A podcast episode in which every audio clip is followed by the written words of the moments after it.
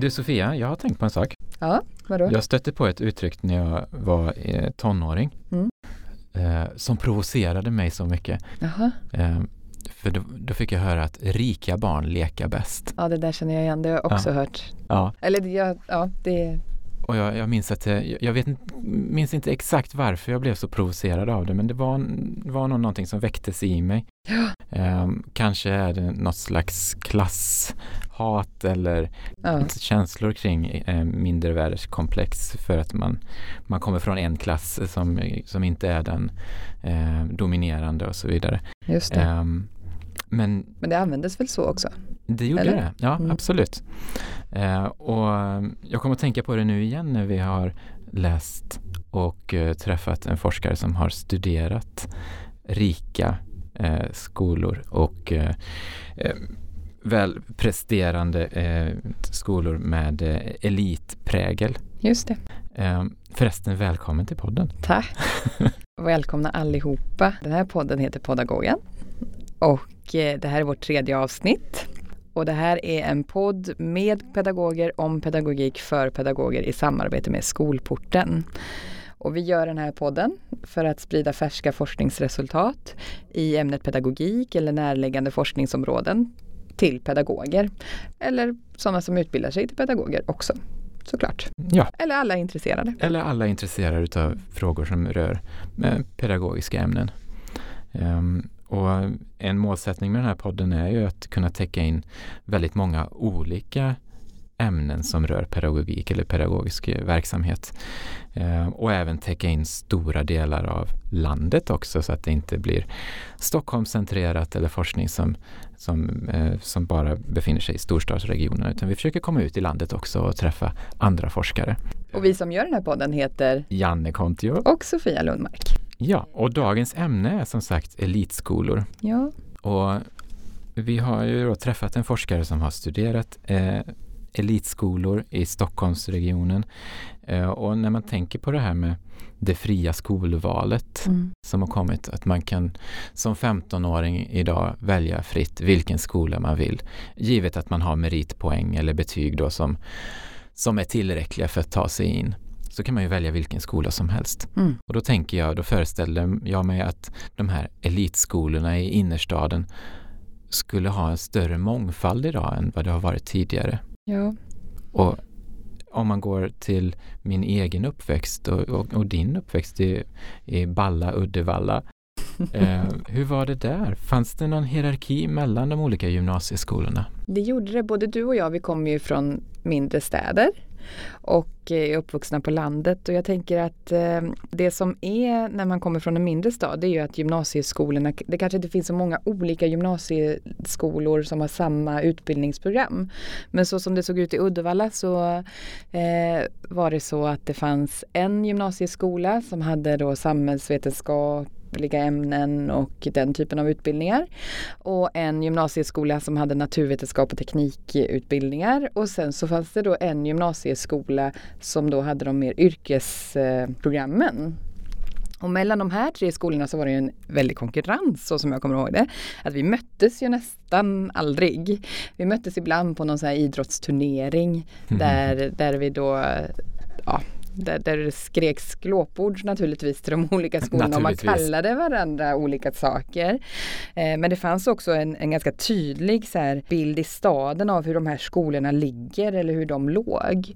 Och, och där det också då blev eh, yrkesprogrammens skola, eller den delen av, av eh, gymnasieutbildningen, den låg på en plats där det också blev då placerad lite utanför själva sitt stadskärnan och också kallades, eh, ja nu säger jag det här men, jag, men då på min tid eller när jag gick på gymnasiet så kallades det Apberget där, där då eh, den, eller den skolan helt Mhm. enkelt kallades så av de här andra stads, eller som låg mer i staden. Vi hade mycket värre namn Ja, på de andra skolorna i Borås. Ja, Ehm, Ja, men den, den bilden eh, hade vi också i Borås av det här med hur de olika gymnasieskolorna låg placerade. Mer, mer centralt låg de här eh, skolorna som var högskole eller förberedande medan yrkesprogrammen låg mer utspridda på eh, industriområden och så vidare utanför stadskärnan.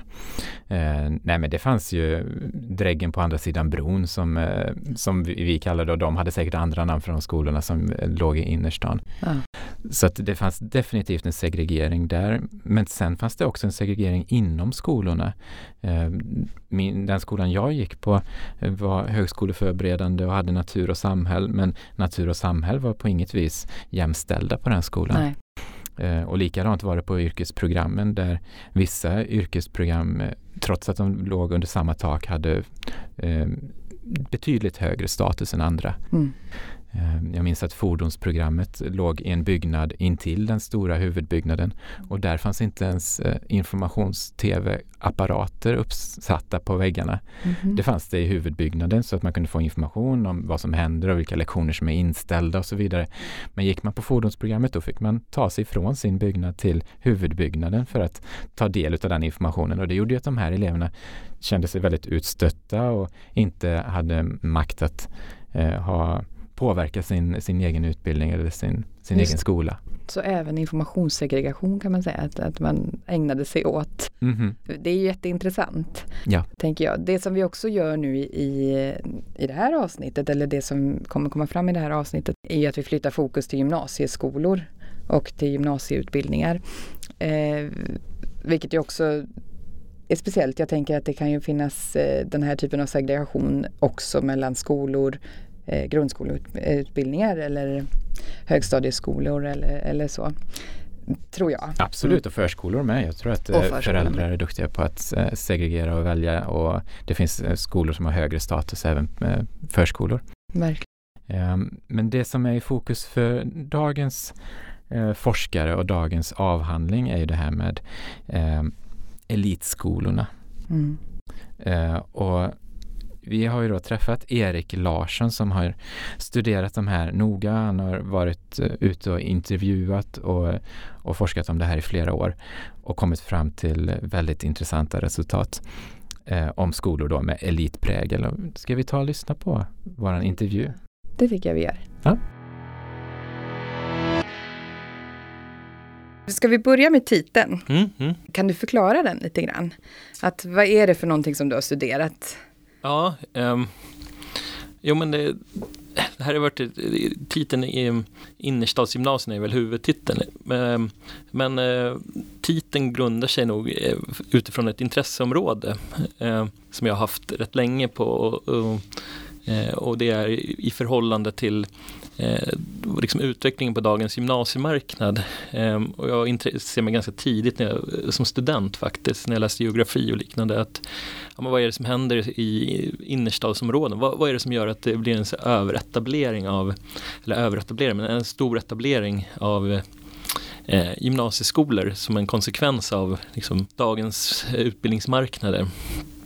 Och eh, och vad är det som händer? Vad är det som gör att elever i så stor grad vill pendla till den här typen av eh, centrala platser i, i, städer? Och det här är väl något som inte bara gäller Stockholm utan i hög grad andra städer i Sverige också. Just men har du tittat på skolor i andra städer? Nej, men det, man kan se liknande kan trender se lite. Mm. lite grann sådär och Skolverket har väl gjort en del rapporter och så som har och med tiden fattar jag också att ja, men innerstadsgymnasier, det finns en skillnad också mellan vad en in, ett innerstadsgymnasium, eller man säger innerstadsskola är det som är vanligast, vad, vad det egentligen som är för, alltså vad titeln innehåller för något. Mm. Och, ehm, och då att elever i hög grad, i alla fall på de skolor jag har varit på, gör en åtskillnad mellan liksom skolor som är placerade i Stockholms innerstad ja. och en innerstadsskola eller ett innerstadsgymnasium. Att det finns en, en laddning i det begreppet då som gör att de här skolorna får en, en mer hierarkisk prägel i förhållande till alla andra gymnasieskolor och skolor som finns där. Mm. Um, och många av de här skolorna har då en väldigt hög status. Ehm, många av dem är etablerade i ett hundra, hundratal av år tillbaks eh, eller längre tillbaks. Ehm, och eh, det är det som utgör den här ehm, innerstadsgymnasium då, eller den prägen. Och, i förhållande till det så eh, har jag valt att kalla dem för elitpräglade, för många av de här skolorna är också har en, har en sån karaktär av att vara, dels har de en ganska stark social rekrytering, eller väldigt mm. stark, och en, framförallt i många fall har de en väldigt hög eh, selektering eller urval av väldigt studiestarka elever. Så de får en viss prägel då. Eh, så namnet kommer egentligen från flera olika delar, men eh, framförallt är det, var det var ett innerstadsgymnasium, att det är något spe mer specifikt än den geografiska geografiska placeringen i stadsrummet. Mm. kan du inte berätta mer om det? Dels har det ju med att göra vilka, vilka elever som studerar på skolan ja. nu, idag. Eh, det här är ju rörligt, alltså det är, vissa skolor går upp och ner i, i, om man pratar om status kanske är ett lämpligt begrepp. Eh, men, eh, men det är något som man förvaltar skulle jag säga. Många av de här skolorna förvaltar tillbaks i tiden och det, är, det som ligger i den laddningen är ofta vad har det funnits för alumni, alltså vilka är det före detta elever, studenter, vad har skolorna lyckats med? Ehm, det finns, eh, man pratar rätt mycket om att det sitter saker i väggarna. Och det kanske är ett begrepp som är någorlunda diffust. Men, men det finns något här i att man, man förvaltar ehm, det som har skett idag och igår och det sitter då fast i väggarna på ett sätt. Men det är också att det finns en tilltro till att de här skolorna genererar något mer än vanlig utbildning. Att det ska finnas en vidaregång till högprestige universitet eller utbildningar som man eh, kan söka sig vidare till efter. Så det är flera delar i det här begreppet som gör att de särskiljer sig från den större mängden skolor. Sen finns det ju senare skolor som har ganska på snabb tid och fått hög status i Stockholm också. Där gör jag väl en åtskillnad. Jag tycker det är intressant att mm. se att där man, de äldre skolorna förvaltar ett arv och försöker bygga något nytt också. För det är viktigt att poängtera att det inte bara är det gamla man förvaltar utan man hela tiden försöker anpassa sig till vad är det som är, vilka utbildningsvärden och vad är det som är viktigt just nu. Medan de äldre skolorna gör det så konsumerar de nya skolorna äldre värden, man skaffar, in, man skaffar äldre lokaler och liknande och man har de nya värdena. Så de är lite varandras motpoler på det sättet. Okej, så man skaffar då äldre lokaler för att kunna bli förknippad med en sån här elitpräglad äldre skola? Det, eller finns det den? Det, det, det, finns väl den, jag, tycker man kan se det på den typen av utbildningsplatser då som mm. Viktor Rydbergsskolorna som har äldre lokaler i hög grad och även Manilla ute på Djurgården där man har man eh, investerar i någon form av byggnader som ger en viss tilltro till vad utbildning kan vara och vad utbildning har varit. En viss form av. Det finns det finns mycket symbolvärden som finns kvar i skolorna som man måste ta fasta på. Ja. Kan du inte berätta något exempel om det? På, på symbolvärden? Ja, men, men om man tittar i de här äldre mm. skollokalerna så, så finns det, det finns vissa eh, ritualer eller så som elever kan gå igenom. Som, som till exempel på en av skolorna så har man en, en, en mops eller en hund som finns i trappen som elever som kommer och ska ha ett prov går och klappar på huvudet för att de ska eh, eh då få tur på provet.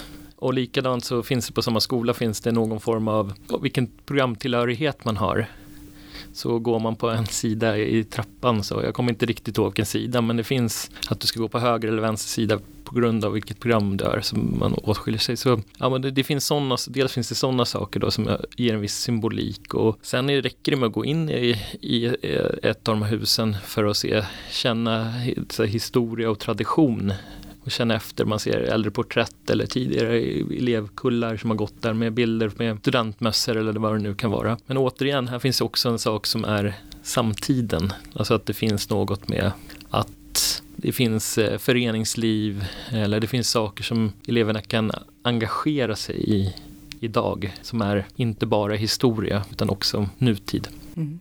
Just det, det var jätteintressant tyckte mm. jag. men, men jag tänkte också, studien den bygger ju på intervjuer. Mm. Var det svårt att komma in på de här skolorna och, som forskare och få elever och lärare att ställa upp på intervjuerna? Eller hur var det att få tillträde till de här? Ja, det har varit både och matematik har det varit, eller svårt. Och jag har befunnit mig i de här skolorna, eh, eftersom det är under, eh, mer eller mindre, beroende på skola då, men under ett läsår. Eh, så det har ju varit att vissa klasser, det, det skiljer sig, vi har varit rätt många olika klasser som jag har gått med. Och, så beroende på klass har det varit ehm, olika svårt. Vissa klassdynamik och, och liknande.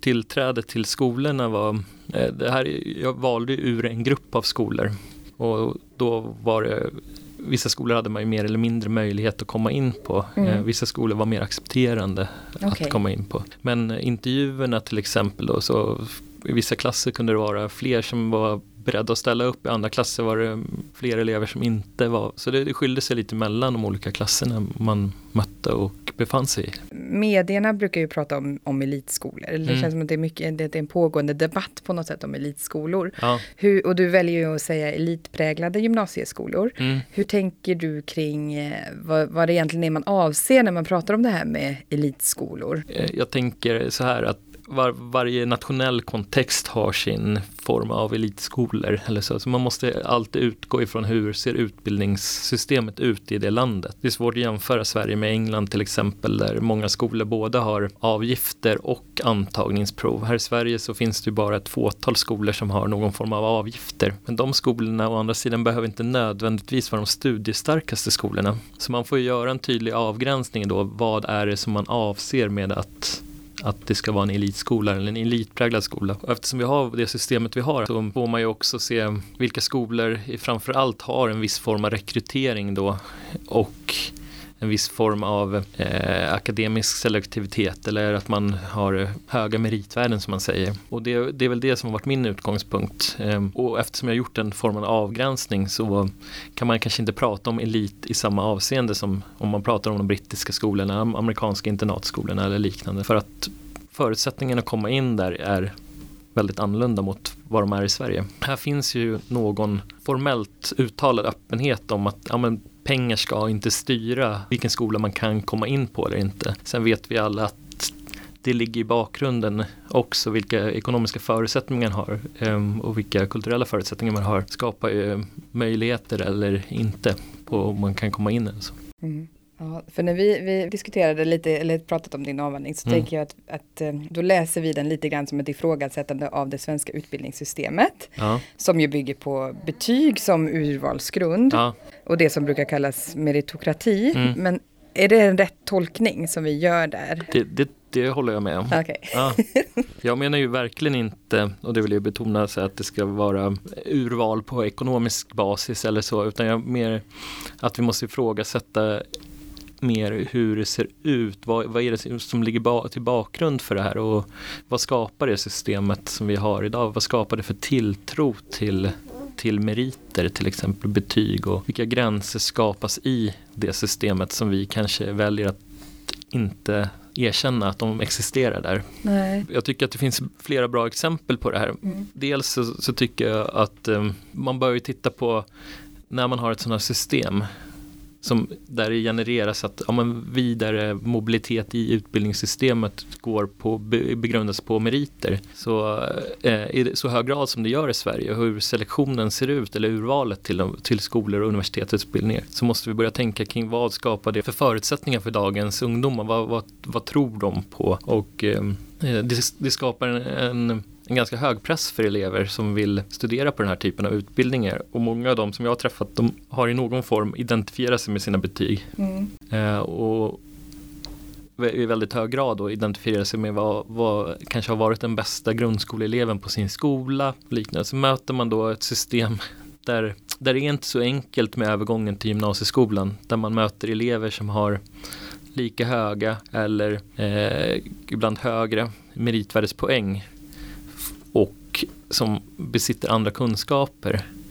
Ehm, och då, då kan man ju fundera kring vad, vad, vad mäter egentligen de här meritvärdena för något? Vad, vad ger det för, om man har tilltro till det, vad, vad, är det för, vad är det för kunskap eller för kunskaper som ligger till grund för det här systemet? Ehm, och ehm, vilken form av utslagning genererar det här på plats då? Jag jag pratar i avhandlingen om att det, det sker en, en hierarki mellan högpresterande elever som inte alltid är gynnsam. Och det, det är en grund för, tycker jag, som man bör diskutera eh, i förhållande till det system vi har idag.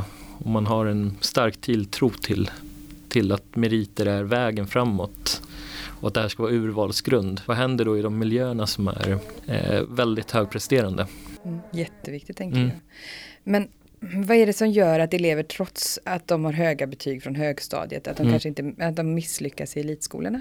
Ja, det där är en jättebra fråga. Det finns väl flera faktorer som ligger bakom det. Dels så finns det som vi pratade om eh, vissa gränser som, för de möter många gånger två olika utbildningssystem eller två olika system. I de här skolorna så är det andra värdegrunder som finns i utbildningen till exempel i form av, eh, det finns ett ganska stark eh, eh, tilltro till bildning och att utbildning är något större än eh, att liksom, kunskapsgrunderna, att man åtföljer dem till punkt och pricka och får betyg utifrån det. Eh, och om man inte är van med ett sånt system så menar jag på att då, då krockar de här två. Alltså man, man, man är ganska instrumentell i sitt förhållningssätt till kunskap och betyg och meriter och så möter man ett system där någon säger ja men hur kan du veta det, hur tänker du kring det? Och man måste ta fasta på den typen av frågor. Då, då, då kan det bli svårt att, att ta sig vidare eller att man, man förstår inte systemet helt och hållet på det sättet. Men sen finns det ju självklart andra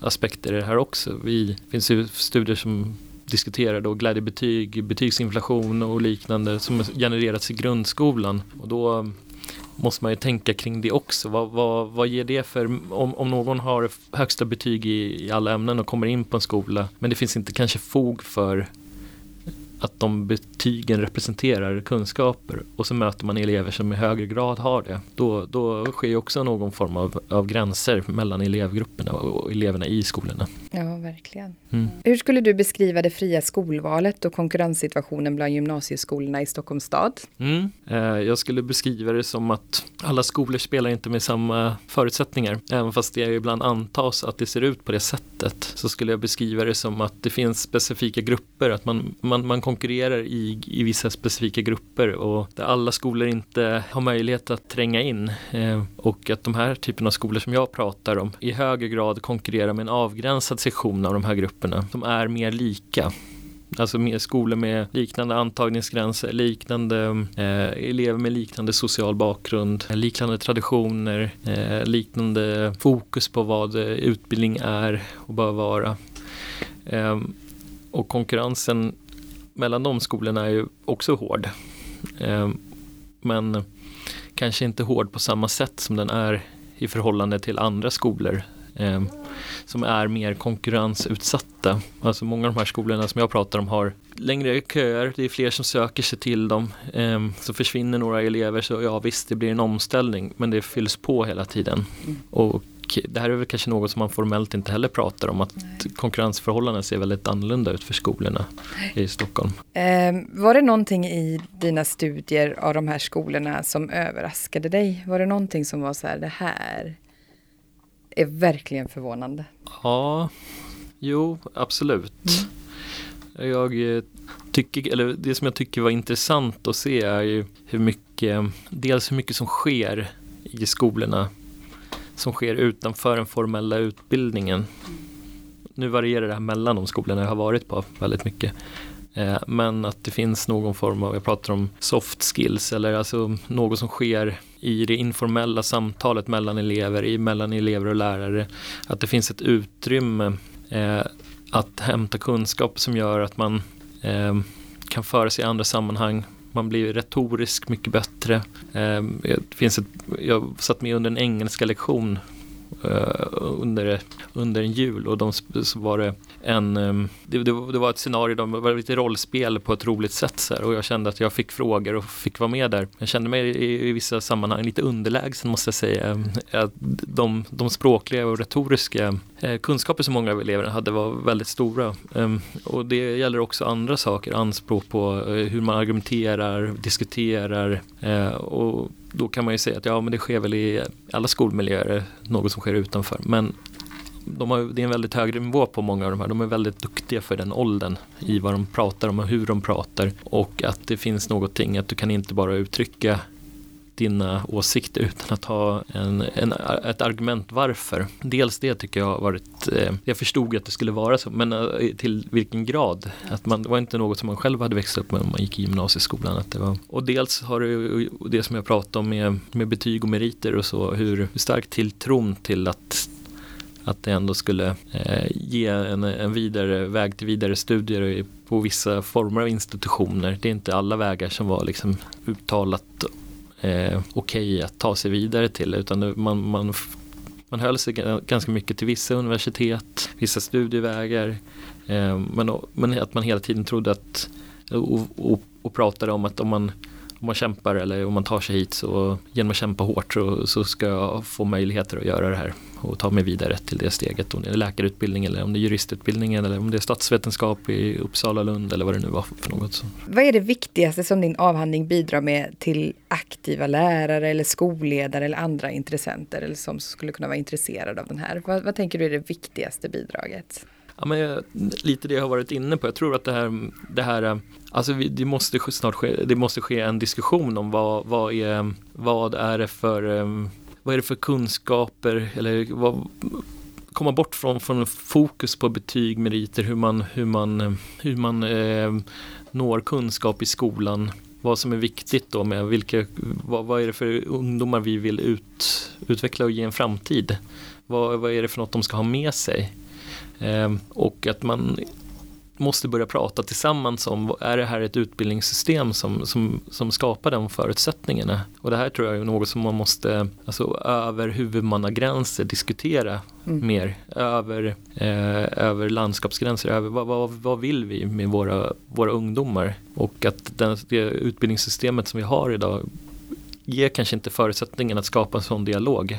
Och det här är något som jag jättegärna vill och ser att vi börjar diskutera ja. mer. Eh, både som lärargrupper och, men eh, framförallt från skolledarhåll och, och ge, ge eleverna eh, förutsättningar som, som gör att de kan se en mångfald av alternativ efter att de är färdigutbildade har chansen att möta elever med olika olika förutsättningar, olika bakgrund eh, och eh, ser olika vägar mot framtiden helt enkelt. Vilka vill du ska läsa avhandlingen? Jag, jag ser gärna att, att både, både människor inom skola och utbildning mer brett, alltså även personer som jobbar på utbildningsförvaltningar, eh, förutom då skolledare, lärare, folk som håller på och med, med policy, eh, politiker gärna, få, få se vad de, vad de har för känsla till, kring vad som eh, vad, vad utbildning kan vara.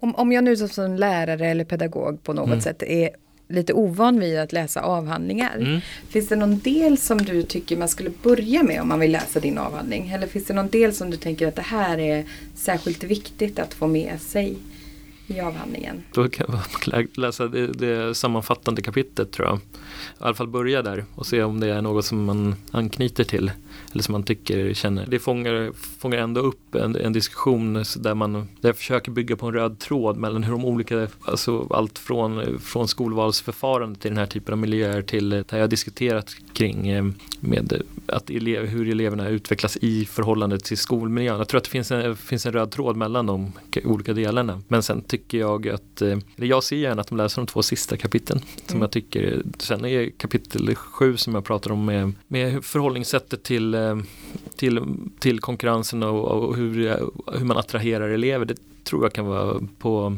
intressant, inte för att det ska ge möjligheter hur man attraherar elever, men snarare att det finns olika, att det ser så olika ut för olika skolmiljöer. Det finns andra förhållningssätt till det. Just det, ja, bra. Eh, vilken uppmärksamhet har avhandlingen fått? Nu disputerade ju du i fredags, ja. Men, eller ja, det var ju, det är ju väldigt nyss, men ja. vilken, vilken uppmärksamhet har den fått hittills? Um, det är väl, har väl varit eh, blandat. Eller det har både varit från, från tidningar och, och, och, så. Jag har sett två, två artiklar som har varit i, i eh, Sundsvall och en annan tidskrift från, från, från Norrland som har uppmärksammat den. Ja. Eh, som tyvärr kanske betonade för mycket diskussion kring stress så som jag har valt att inte skriva om så mycket i. Okay. Eh, men ja, det, det har väl varit det hittills. Just det, för ja. det är också en sån här mediafråga som handlar om stress säkert i Ja. de här skolorna. Men det tar inte du upp så mycket. Jag tar upp en liten del av det, Mm. men jag har beskrivit att det här är inte mitt kunskapsområde, så Nej. jag väljer att belysa det utifrån min utgångspunkt eller min utbildningssociologiska utgångspunkt, eh, snarare att diskutera vad, hur, hur man kan se alltså press eller, eller instrumentalism i relation till, till, eh, till, till, till synen på, på eh, ja, meriter och betyg och så. Eh, För jag känner inte att jag har behörighet eller att kunna prata om, om, om stress i allmänhet på det sättet. Nej. Mm. Nej. Jag, jag pratar en del i avhandlingen också kring hur man ser på ett begrepp som mångfald i den här typen av skolor som Mm. jag tycker eh, sträcker sig rätt mycket över de olika kapiteldelarna och det är framförallt då i hur det förvaltas att, att man, man tänker sig då att de här skolorna blir smältdeglar för, för att olikhet får mötas. Men det är ofta elever som har väldigt hög, eller högutbildade föräldrar men att man, man, man är, ser, klär sig ganska olika eller man har olika livsstilsvärderingar. Eh, och det faller rätt väl ihop med det här med att man ser att utbildningssystemet är att, att det ger en, en geografisk mobilitet, att man kan röra sig och man får välja skola utanför det egna området och man, man pratar om att man blir berikad av kunskaperna från att få möta andra men egentligen i realiteten så är det inte alltid så stor variation på dem man får möta. Det blir mer en, en del i, i att få träffa andra människor och få lämna det som man har kommer ifrån den bakgrunden man kommer ifrån. Ehm, det är, det är ju något som eleverna ofta tar upp då att ja men det var ganska ensidigt, alla såg likadana ut och alla kom från likadan bakgrund men här, här är det verkligen inte på det sättet utan det här har gett mig så mycket möjligheter. Sen börjar man diskutera då, ja men vad är mångfald Mm. i det här sammanhanget? Ja men det är, om du tittar på, på, på pojken där borta så har han, in, han ser inte likadan ut som man gjorde där jag kom från med. Man har inte kakibyxor och han har inte pikétröja utan han har, men så börjar man diskutera om just den sociala bakgrunden och den, Mm. var man kommer ifrån så, så ser man, ja men det det är variationer av lik, liksinnade elever som möts på de här skolorna. Eh, Ja. Vad kommer forskaren Erik Larsson att göra nu i framtiden här? Ja, först nu så ska jag göra ett eh, kortare postdoc-projekt ehm, i, i Tokyo under ett halvår. Då jag ska, ambitionen är att, eh, att studera utbildningsvägar bland eh, familjer som eh, geografiskt mobila, alltså det heter Transnational Mobile Families heter projektet. Och se hur personer som flyttar då till Tokyo under en tid för eh, hur, hur de eh, väljer att placera sina barn, i vilken form av skolmiljöer, hur de tänker kring det, eh, hur man ser på, på barnens eh, framtida eh, studiebanor. Det är mitt, det som kommer närmast här. Jättespännande. När åker du? Eh, I januari, Ja, det är så snart. Ja, så det är så det ser ut nu. Sen får Ja. framtiden visa vad som kommer efter det. men det är ett bra steg. Ja, Känns det som. Jättespännande. Men eh, tack så jättemycket. tack själv.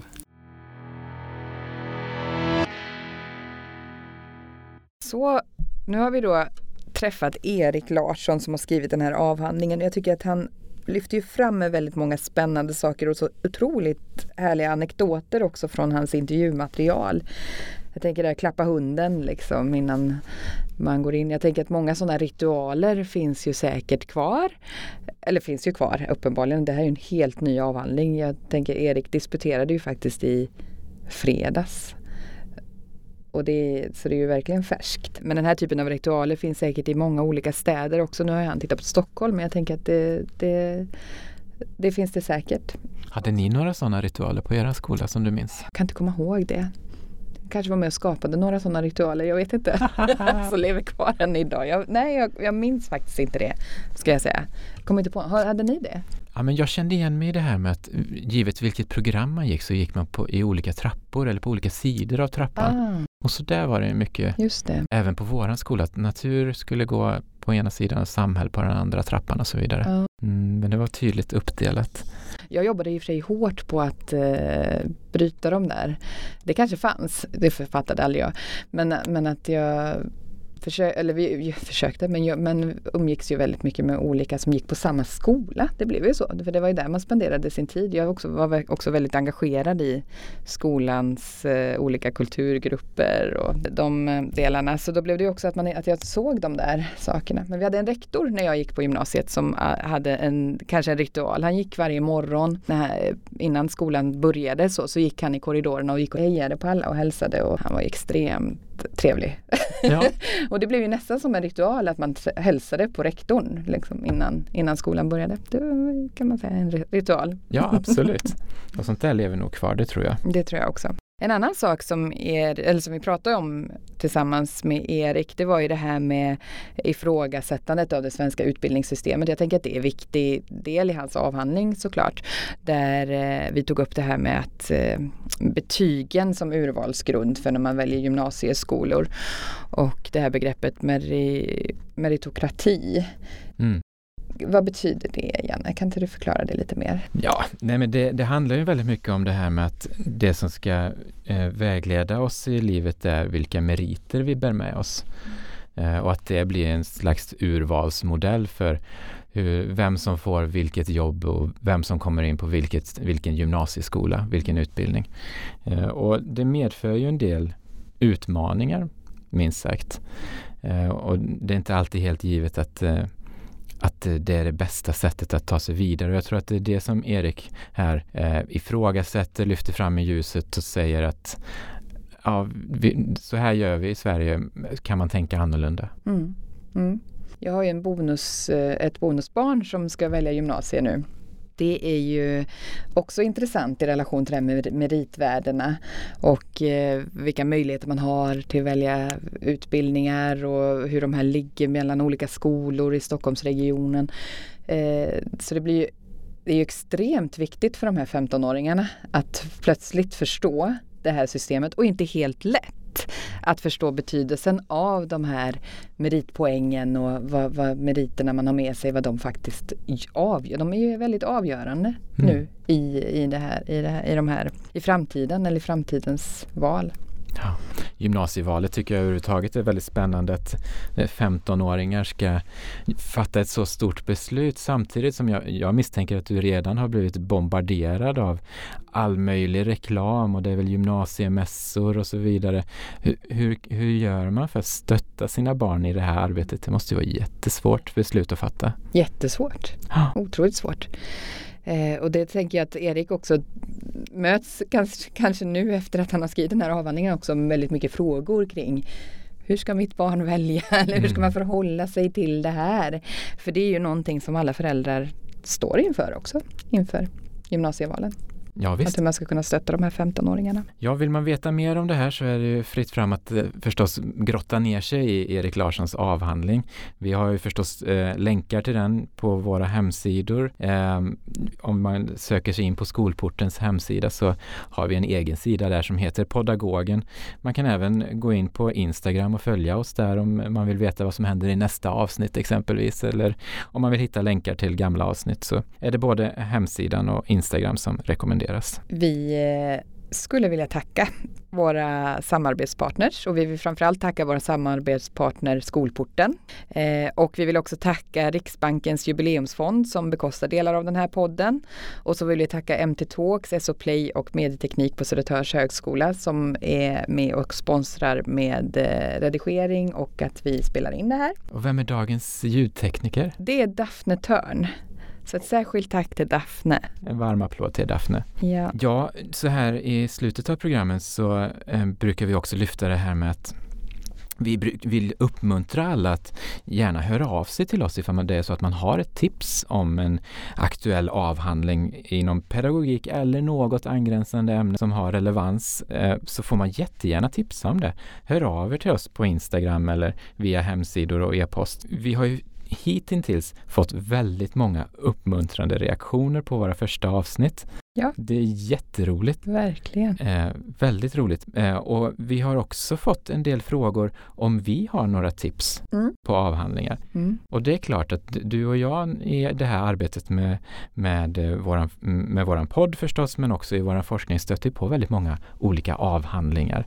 Mm. Eh, så vill man ha något tips från oss så får man jättegärna höra av sig och det är just en sån fråga vi har fått. Vi har ju fått en fråga från eh, Patrik som skriver att hans elever de har ett stort intresse för spel och och eh, det vill han omfamna i sin yrkespraktik. Och då undrar vi lite om det finns några nya studier och rön som rör spel i klassrummet. Eller han undrar det, om det finns några nya, nya rön som rör spel och eh, interaktion i klassrummet. Och det kommer vi hålla ögonen öppna på eh, och försöka ha som ett tema i något av de kommande avsnitten så att vi kan ge ett mer uttömmande svar till Patrik. Ja, och för det är säkert inte bara Patrik som söker efter, efter avhandlingar eller studier eller rön kring det här.